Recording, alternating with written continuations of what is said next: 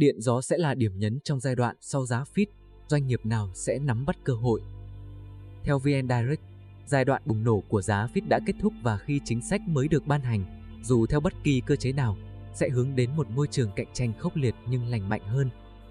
Bản dự thảo mới nhất trong tháng 11 của Bộ Công Thương về quy hoạch điện 8 đã tiếp thu và điều chỉnh những thông tin quan trọng, trong đó tiếp tục đề cao hơn nữa tầm quan trọng của điện gió với tỷ trọng lớn trong giai đoạn 2022 đến 2050. Do đó, sẽ tiếp tục có một giai đoạn phát triển nóng của nguồn điện này sau khi giai đoạn chạy đua FIT kết thúc. Khác với giai đoạn bùng nổ của giá FIT mức giá áp dụng cho điện sản xuất từ các nguồn năng lượng tái tạo để bán lên lưới hoặc sử dụng tại chỗ nhằm giảm tải cho lưới điện trong 2019 đến 2021, khi nhiều doanh nghiệp, bất kể quy mô lớn hay nhỏ, có hay không có kinh nghiệm đều tham gia chạy đua mảng điện này.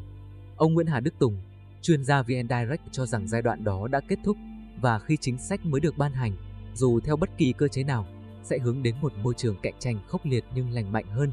Trong đó, những doanh nghiệp có lợi thế về quy mô, khả năng đàm phán giá và khả năng tiếp cận với dòng vốn lớn sẽ nắm trong tay những yếu tố quyết định để mở rộng danh mục và sở hữu miếng bánh lớn hơn trong ngành. Đồng thời ông Tùng cũng đưa ra một số những yếu tố sẽ là chủ đề chính cho giai đoạn phát triển sau giá FIT. Thứ nhất, cạnh tranh giá và chi phí đầu tư sẽ là chủ đề chính trong các năm tới, giúp tăng tính hiệu quả của thị trường cũng như hấp dẫn được các doanh nghiệp thực sự có năng lực tham gia vào ngành. Thứ hai, doanh nghiệp có quy mô lớn sẽ có nhiều lợi thế trong việc đàm phán giá, đặc biệt trong bối cảnh thị trường điện bán lẻ đang dần được hình thành. Thứ ba, doanh nghiệp có kinh nghiệm trong việc phát triển và vận hành các dự án năng lượng tái tạo sẽ có năng lực đấu thầu tốt hơn nhờ khả năng quản lý hiệu quả, tiết kiệm chi phí cũng như tiềm lực tiếp cận các nguồn vốn lớn với chi phí rẻ. Theo bản dự thảo tháng 11 năm 2022 của Bộ Công Thương, bức tranh ngành điện đang dần trở nên rõ ràng hơn. Bản dự thảo tập trung tối đa vào điện gió với mức tăng trưởng kép cao nhất đạt 16% trong 2022 đến 2045, tiếp tục loại bỏ 6.800 MW điện than ra khỏi quy hoạch và dự kiến không tiếp tục phát triển điện khí sau 2035 đồng thời phải chuyển dần sang đốt kèm hydrogen. Ngoài ra, Bản dự thảo mới đề xuất chỉ tiếp tục phát triển 726 MW công suất điện mặt trời trang trại đã hoàn thành xây dựng hoặc pháp lý, đồng thời khuyến khích tiếp tục phát triển điện mặt trời áp mái cho nhu cầu tự dùng, không bán lên lưới.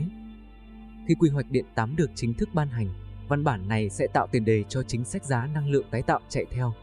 Ông Tùng cho rằng đây là hai văn bản đóng vai trò quan trọng, mở ra một sân chơi mới cho các doanh nghiệp trong ngành trong giai đoạn phát triển tiếp theo của ngành điện Việt Nam. Với tiềm năng khổng lồ của năng lượng tái tạo, điện gió sẽ là tâm điểm phát triển trong giai đoạn 2022 đến 2030. Trong đó, điện khí cũng sẽ là sự đồng hành cần thiết để đảm bảo tính an toàn và ổn định của hệ thống.